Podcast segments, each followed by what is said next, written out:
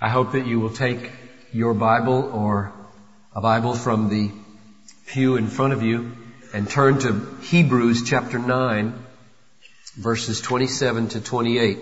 It's on page 1428 of the Pew Bible.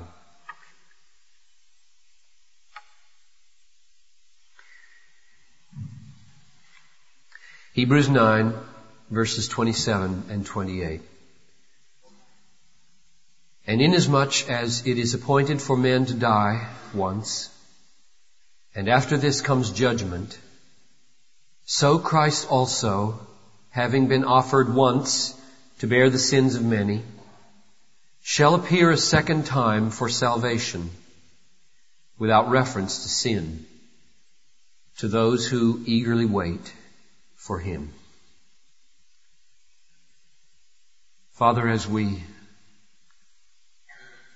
immerse ourselves now in this glorious word.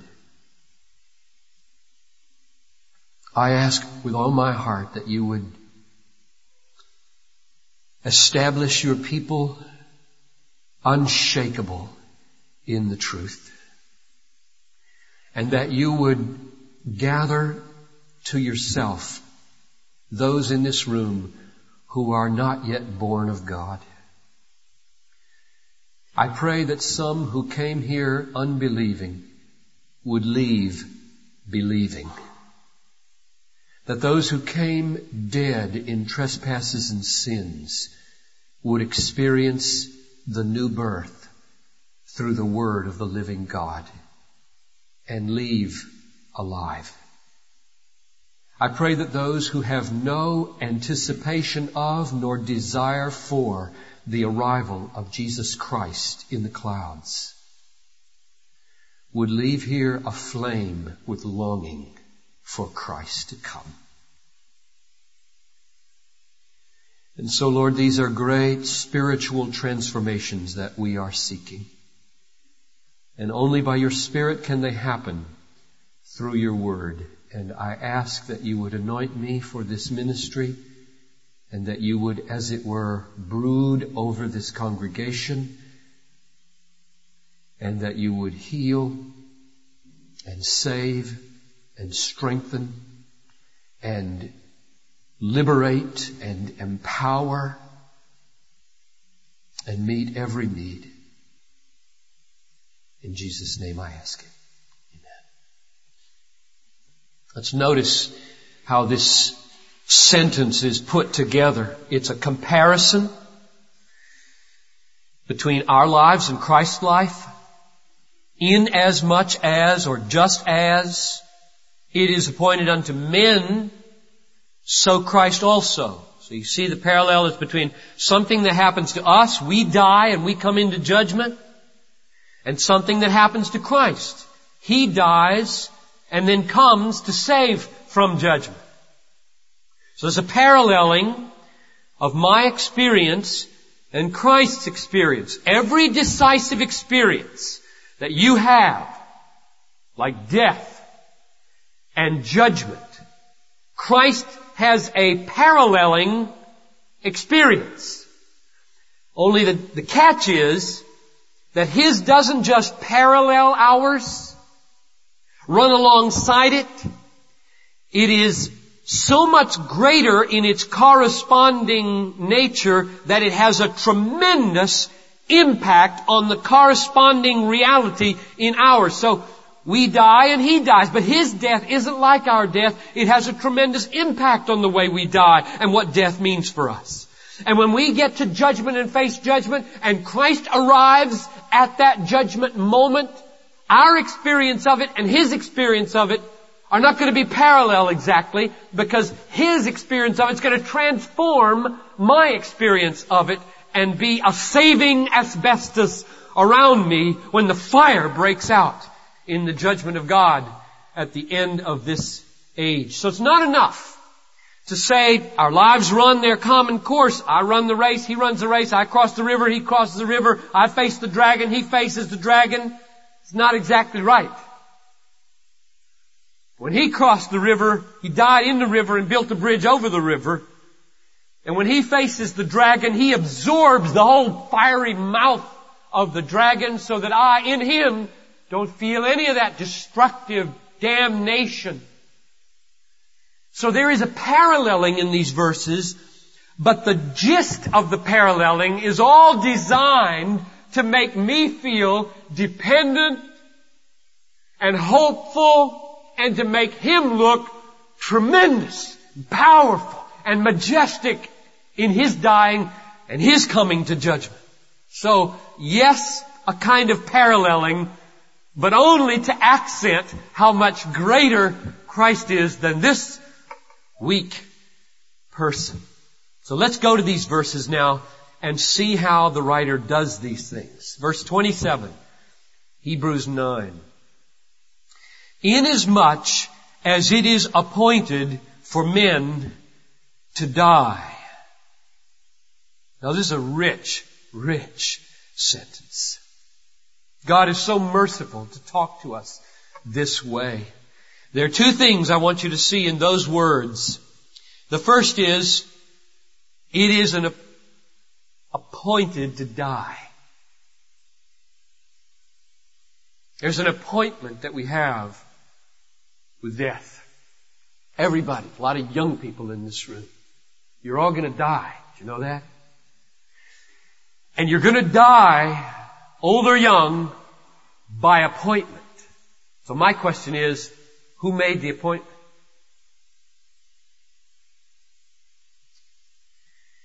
I didn't sign up. I don't sign up for appointments like that. It's bad enough that I got a call the dentist in a few days. I don't want to go to the dentist. I don't like to go to the dentist. But that's an appointment I will muster the willpower to make. I don't like taking my car to the shop. It always comes out broken. I, I don't like to make those appointments, but I make them. But here's one I'm not signing up for. I didn't make this appointment with death. So who made it? God made it. Let's unpack that for a minute. You need to feel that. You need to know that. You need to be glad about that. Adam and Eve sinned. And when they sinned, they fell from their precious position into sin and death. And here's the way Paul puts it in Romans 5:12. Through one man, sin entered the world and death through sin, so death spread to all men because all sinned. God warned it would happen. They did it anyway, and it happened. And all the ancestors of Adam and Eve died. We all are going to die physically. We all died spiritually in them. Death is not merely the result of natural processes. The world doesn't just run on its own laws as though no God in His sovereign providence is running, guiding, leading this massive affair of history and living and dying. There's a God over this. These are appointments from God when we die. Here's a key verse for you. It's a precious verse on living and dying and living by God's decree. Psalm 139:16. And in thy book, O God, they were all written the days that were ordained for me, when as yet there was not one of them. There's a number ordained for you. They're written in a book. And you will not live one minute longer than are written in the book or one minute shorter. There are days ordained for me before there was one of them, and thou knowest them altogether, O God. But here's, let me put, let me make it even stronger. Not only did God make all the appointments and write them in His appointment book, with a beginning, a birthday, and an end, a death day, He makes sure you keep the appointment.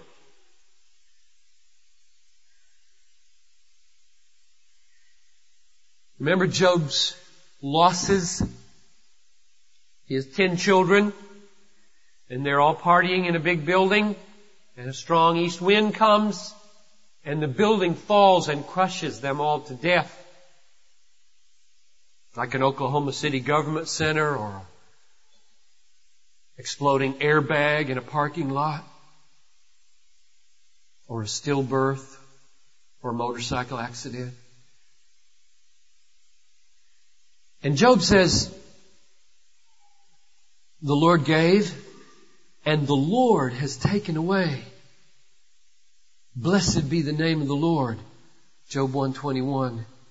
So God, God wrote the appointment in His book and then He arrived and saw to it that they kept the appointment. The Lord took. The Lord took. I find great comfort in knowing that the world is not absurd and meaningless and running wildly free of any divine and wise and loving control. I find great comfort in that, that an all-wise, all-powerful, all-loving God is ruling over my birthday and my death day. God makes our appointment. Do you remember the last chapter of the Gospel of John? It's an amazing set of conversations there. Peter is loved by the Lord. Do you love me? Do you love me? Do you love me? Feed my sheep, feed my sheep, feed my sheep.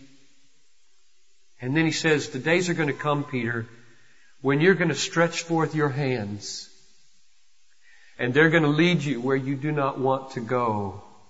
And thus he told him by what death he was to glorify God. Peter was crucified, probably upside down.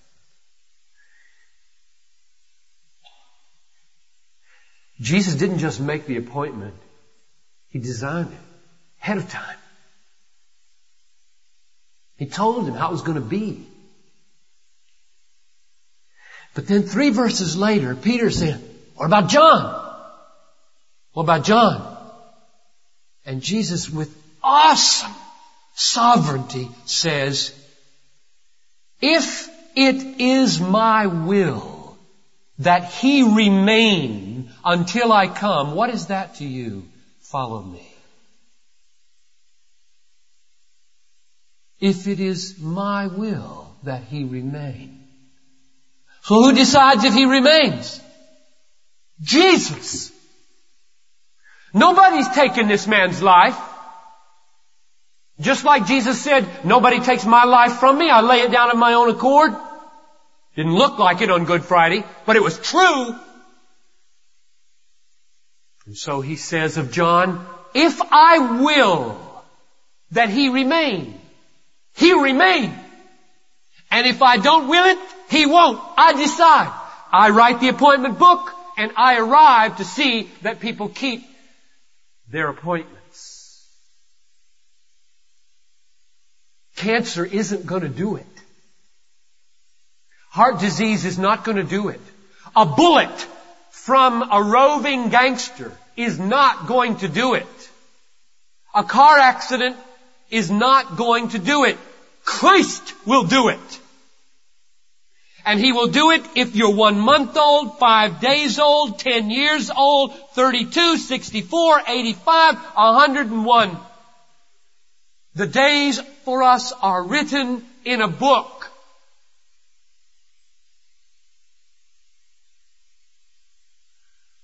Christians ought to be the freest of all people from the fear of death. When I am afraid, I put my trust in thee. In God whose word I praise. In God I trust without a fear. What can man do to me? They can only kill me. And that's all they can do. And I will not fear those who after they kill the body have nothing more that they can do. I will fear the one who has the power to cast into hell. That's whom I will fear. So live where God calls you to live and do what God calls you to do and seek the kingdom first and let all the other things be added to you one day, two days, three days, ten thousand days. It's His business, not ours. God makes the appointments and God arrives to see that we keep them. But here's the second word I want you to see in this phrase. It is appointed to men to die once. Once. That's the word I want you to think about. Just a minute. It is appointed to every one of you to die once. Not twice, or three times, or four times, so you may get out of your mind once and for all reincarnation. It's over.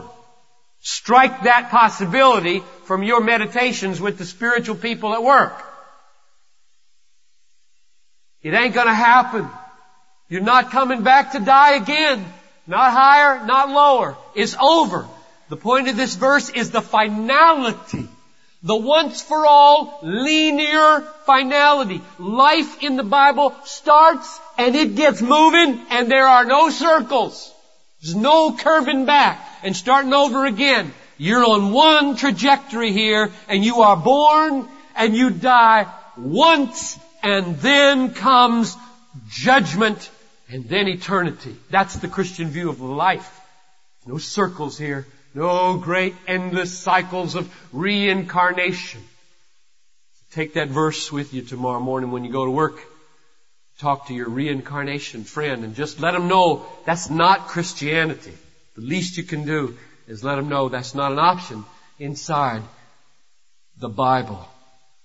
Now this truth should have a tremendous effect on us. The truth that we're going to die, and Christ will see to it that it's on time, and the truth that it's only going to happen once, these two truths should sober us.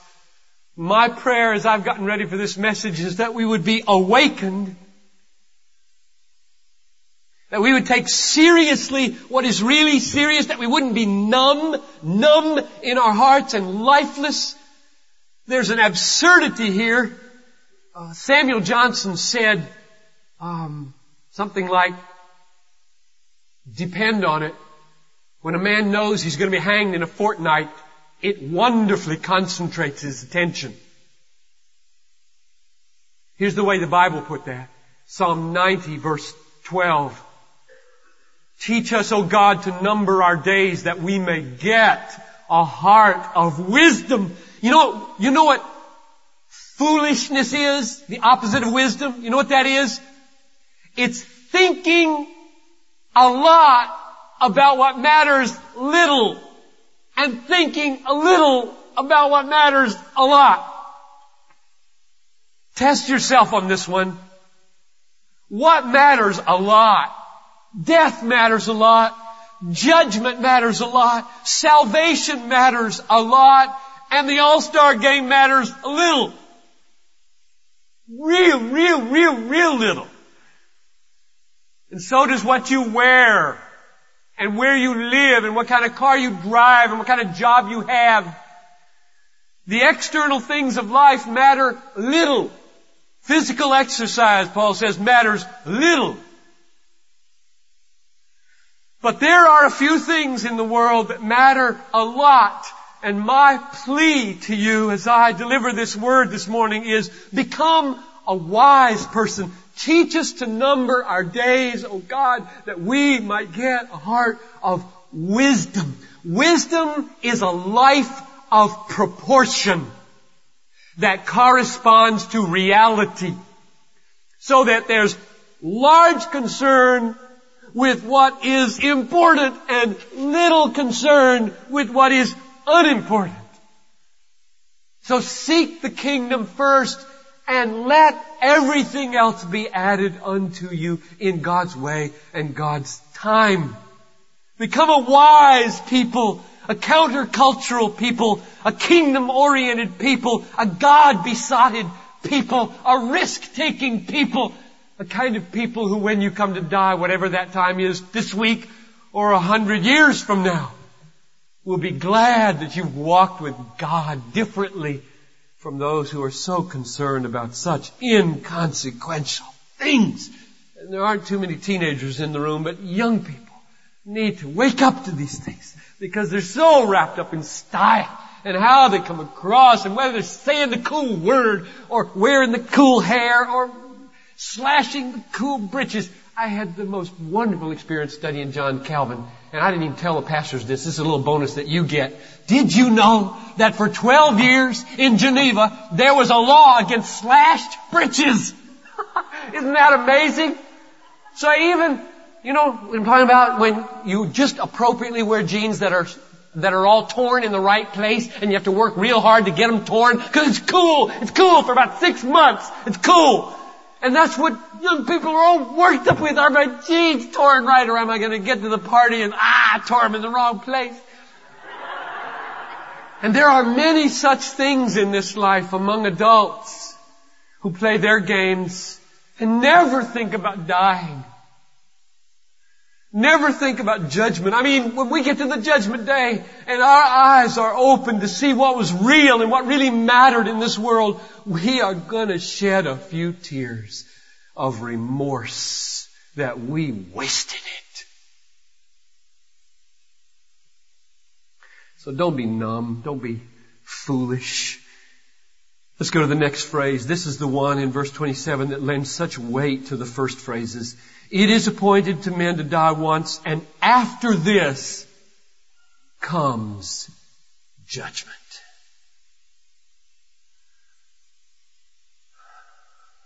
May the Lord open your eyes to this. We are not material machines with chemicals and stuff that decomposes and that's that when we die. We survive death. Everybody in this room is going to die and according to this verse, everybody in this room is going to be conscious later.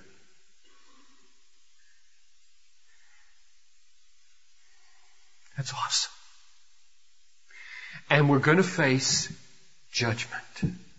Now this stands right over against much common teaching in the scientific community that rejects purpose and origin in life, that has sense. Take the historian of science, William Provine at the University of Cornell or Cornell University. Here's what he wrote. Just read this this week. Evolution finds no intelligent design operating in nature and no such thing as immortality or life after death. We are produced by a process that gives not one damn about us. Close quote. Now I quoted that here because the word damn is real important. Contextually very important. And not at all what he thinks. It's a scary thing. You should pray for people like this. Just like Jesus did on the cross. Father, forgive them. They don't know what they're saying They don't know what they're saying. He's not going to say that like that in the face of the judge. He's not. We should pray for people like that. Don't get all huffy and angry and say, I can't have people like that teaching university. Just pray, pray, pray. They're so desperately in trouble. This is not something to get all huffy and mean about. It's, it's something to cry over. They're gonna meet the judge. And then they'll try to open their mouth and say, He didn't give up. And they can't get that word out because it's right there. And it's too late. That's what this text is about. After death comes judgment. Now, the writer of this book does not leave us to guess about what he means. If we, if we only had this one verse, we might say, what's this? Is this the judgment according to works whereby the believers get rewards and not? Is that, is that what he's talking about? That's not what this writer's talking about. You know that because it's paralleling the second coming in the next verse. Just go down into chapter 10 to verse 27 if you want to see a description of what he's talking about. Chapter 10 verse 27, he's talking about, quote, a certain terrifying expectation of judgment and the fury of a fire that will consume the adversaries. And then look three verses later in verse 30. We know him who said, vengeance is mine. I mean, just let, your, let yourself feel the word vengeance in the mouth of an omnipotent God. Holy, just, and righteous vengeance against Cornell professors and many other people who have mocked His providence. We know him who said, vengeance is mine, I will repay. And again, the Lord will judge his people. So we all have an appointment with death. On the other side of death, we have an appointment with judgment. It's going to be a terrifying, furious fire. And even people who claim to be a part of the people of God are going to be incinerated right out of the body of Christ when they are not truly part of it. As the judgment begins with the household of God, as Peter said, incinerated into everlasting conscious torment. These are sobering realities. This is sobering. Please think about these things. Give attention to these things. If they are true, if you come as a skeptic this morning and say, oh man, that's just mythological stuff, well think about it. Might there not be, if you pray and seek, some confirmations in the world, in history, in your soul, in the Bible, some confirmations of these things that suddenly awaken you to the fact that this is not something to be toyed with. This is not something to play around with. I must know if this is true because if it's true, it is the most ultimate awesome issue I could ever face. Now let's Let's move toward the close with this wonderful juxtaposition of the life of Christ against my reality of dying and facing judgment. That is, let's go to verse 28. It's appointed to us to die once and after that comes judgment. Now what about Christ? So Christ also, having been offered once to bear the sins of many, shall appear second time for salvation without reference to sin, to those who are eagerly waiting for Him.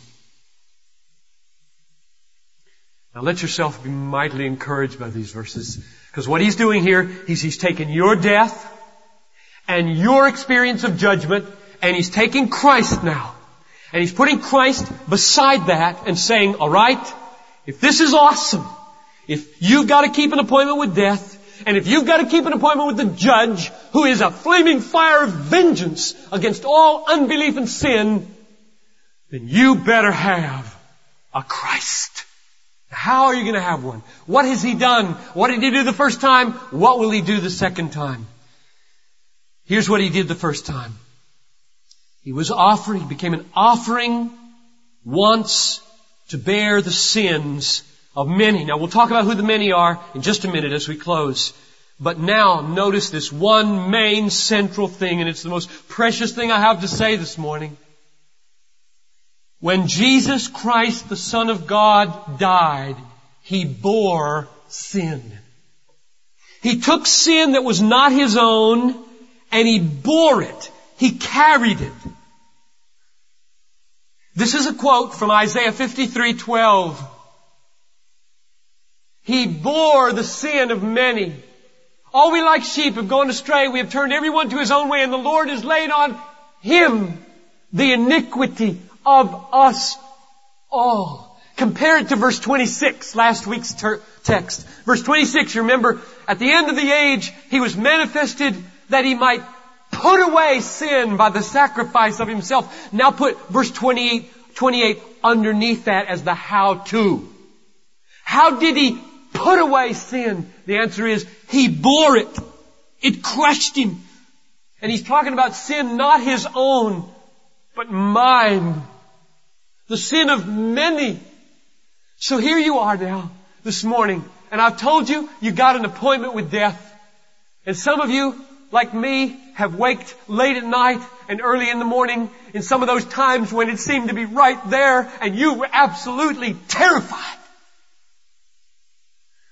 Because you knew that right on the other side you were going to face an infinitely holy judge and you felt so dirty and unworthy and I ask you, what are you going to do? Not only at that moment of imagination, but when you are on the third or fourth floor of Augustana home and your mind is still clear and your kidneys are failing and your heart is failing and your fingers are turning black and they tell you honestly, maybe 24 hours to meet him. What are you gonna do? I mean, that moment in my life is gonna be so awesome. I have felt it in my imagination that the last minutes moving up to the river where we cross over is going to be so awesome if you don't have in place there a massive sin bearer. You are going to be terrified or you are going to be drunk. He bore it. There it is. He bore it. That's the best news in all the world. It's the center of the gospel. It's the center of Christianity. It's the center of everything. Christ carried it. He carried it. And you know why that's so precious? Because even after we believe, we sin. Satan comes to us in those low, awful moments and he says to us, see, didn't do you any good. You're not ready to meet Him. You'll be consumed among the adversaries by this fire. That's what Satan says. That's what he's going to say in the last hour of your life. I've battled this through with enough saints to watch them die to know that there are awful battles fought by some of the greatest saints in the final hours and we gotta help them fight and we gotta be ready to fight and this is the weapon. He bore our sin. He bore it. He carried it. And so what becomes of my dying? His death now is aligned with my death. What becomes of my dying? It's no longer punishment. It's no longer punitive. My guilt is gone. My condemnation is gone. The sentence of death over me is removed. And so the question comes, well, why do I still die? Why don't I just go to heaven like Enoch? If my sin is gone, why do I have to die? And I believe the answer is this. This is not coming from this text. It's just coming from the wider revelation of God, but, but it's a question that presses on me here. As I think about the glory of forgiveness and the real finished work of the removal and the putting away of all my sin, past, present, and future in the work of Jesus, I have to then ask, why do I die? And I believe the answer is, God wills that in this fallen, accursed age, sickness and accidents and carnage, explosions, hurricanes, volcanoes, earthquakes, and my death remain as a kind of cosmic testimony to the fact that sin is exceedingly sinful and horrible but the inner dynamic of my dying, the way my dying relates to God is totally transformed. Here's the words that broke forth like a hymn from the mouth of the apostle. Oh, oh death, where is thy victory? Oh death, where is thy sting? The sting of death is sin. And the power of sin is the law. But thanks be to God who gives us the victory over sin, over sting, over law through our Lord Jesus Christ. How? Because as He bore the sin, He removed it. And as He fulfilled the law, He took away its condemnation. And so everything that was coming against me to make my death punitive is over. It's gone. It was on the cross. And so even though there will be pain, oh, I've seen so much pain. So much pain in the saints, even though there's pain that remains as a kind of witness to what happened to the creation when it fell under the judgment of God. Witnessing to the horror of sin, I know. May God make it so that I still know that my guilt and my condemnation is over.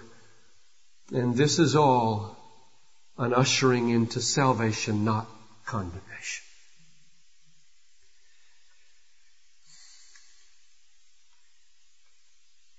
Take these last phrases briefly. For salvation without reference to sin. Christ, having been offered once to bear the sins of many, shall appear a second time for salvation without reference to sin. Two things to see. Number one, this is a powerful testimony to the finished work of Jesus. Do you see that little phrase, without reference to sin? Or maybe your version says something like, not to deal with sin. You know why he stuck that in there? So that we would not make the mistake when we see the word salvation of thinking that the salvation was not completely paid for in verse 26 at the cross. If you say, aha, aha, see, Jesus is coming to finish salvation at the end, so the cross is imperfect. He's, he sees that thought in our heads. And he sticks in this phrase, he's not coming to deal with sin. Meaning, you can't deal with sin any better than he dealt with it. It is so completely covered, so completely paid for, so completely taken away, so completely borne that you can't do any more with sin than he did on the cross. So what's he coming for? Salvation. It's the second thing to see now.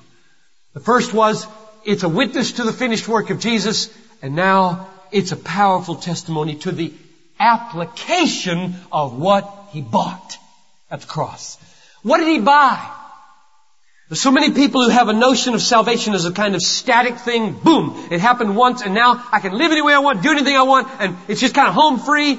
Salvation is a war that will go on until all sin is thrown into the lake of fire and all death and all unbelievers are thrown into the lake of fire. And that salvation is a war that Jesus wins for us. And here at the second coming is one mega battle with you and judgment. That's what's at stake here. After death comes judgment. I think he's talking about the fire that is coming in the eyes of Almighty God at the second coming. And it's gonna burn this world and it's gonna burn unbelievers and all will be cast into the lake of fire unless they are somehow saved. And so repeatedly, like 1 Thessalonians 1.10, we wait for a Savior from heaven. Or 2 Thessalonians 2.7, He is coming with His angels in flaming fire and you will receive rest with Him and they will be consumed who did not believe the gospel. You've got to have a Savior at the second coming because it's going to be awful. And that's what this verse promises. So we got two promises. When you put Jesus over against your death with His dying, He bears your sin perfectly, completely, so that when you face death, you don't have to worry about your sin anymore. And then, as you think about being conscious on the other side of death and moving toward that great day when judgment will be brought upon the earth and everyone will be judged in fire. I'm talking about any other kind of judgment right now. Just this massive destructive, consuming of the adversaries, like it says in 1030. Will you be saved? Will you be saved? Then, and the answer is, if you've got a Savior who comes for you, He is coming for salvation without reference to sin. Final closing application to your life right now. You should be asking at this point, how can I know that my sins are covered and that I will be safe at the judgment? That's the question right now, isn't it? I hope you're asking that question. I hope you don't take it lightly.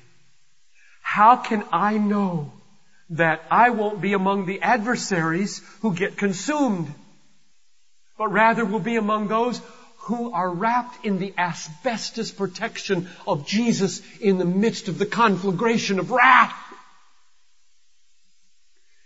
And the answer is, at the end of the verse, He is going to come for the salvation of those who eagerly wait for Him.